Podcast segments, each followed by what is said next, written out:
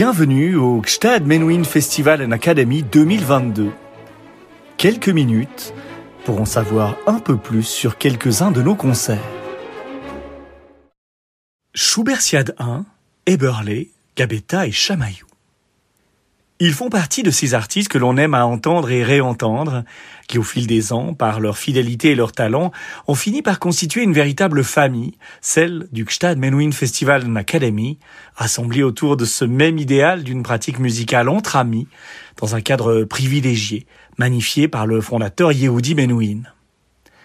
Sol Gabetta et Bertrand Chamaillou convient cet été à la fête l'une des plus élégantes violonistes de sa génération, la bavaroise Veronika Eberle, formée à Munich par Anna Schumachenko, pilier de la String Academy, pour jouer Beethoven et Schubert. Ludwig van Beethoven, trio avec piano en mi bémol majeur opus 1, numéro 1.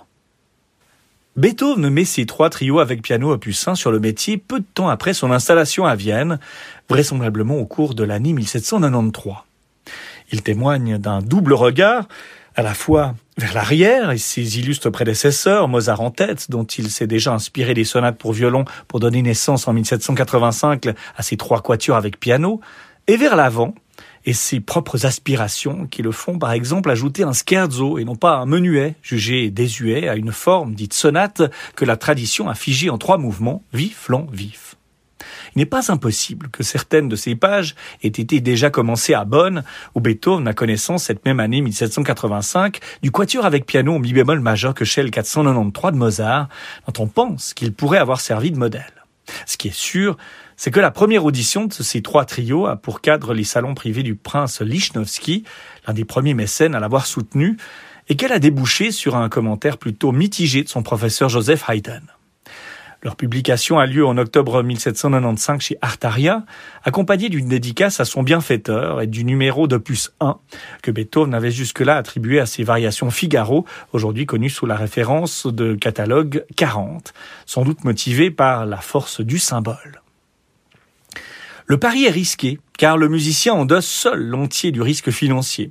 Mais sur ce coup, le grand Rhein a eu tort de le mettre en garde en tablant sur la surdité du public viennois à ses audaces stylistiques. Avec plus de 250 cycles complets vendus, soit quelques 700 florins, il a de quoi vivre une année entière dans la capitale impériale. Franz Schubert, trio avec piano numéro 1 en si bémol majeur Deutsche 898. Schubert a été sa vie durant absorbé par Beethoven. Il l'a aimé et en même temps envié. Il a étudié sa technique de composition jusqu'à en désespérer.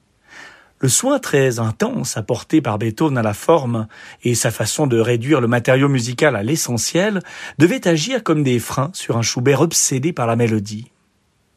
Dans sa musique de chambre, la forme du trio avec piano occupe une position centrale, au même titre que le quatuor à cordes. Le fait qu'il ne s'y soit intéressé sérieusement qu'après 1827 ne s'explique pas seulement par la mort de Beethoven, même si l'on y trouve des citations de plusieurs de ses œuvres, en premier lieu dans le trio numéro 2 en mi bémol majeur de 929 qui a vu le jour pratiquement en même temps, novembre 1827 on sent la nouvelle orientation de Schubert dès les premières mesures du trio avec piano numéro 1 en si bémol majeur Deutsche 898, cette façon de ramener le matériau mélodique au centre du développement musical. Il serait abusif pour autant d'y voir un contre-pied conscient à l'art du développement thématico-motivique de Beethoven, car Schubert traite la forme avec beaucoup de méticulosité.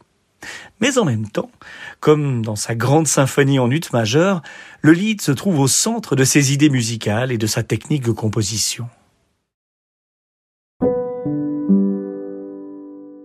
Dimanche 24 juillet 2022, 18h, église de Saanen.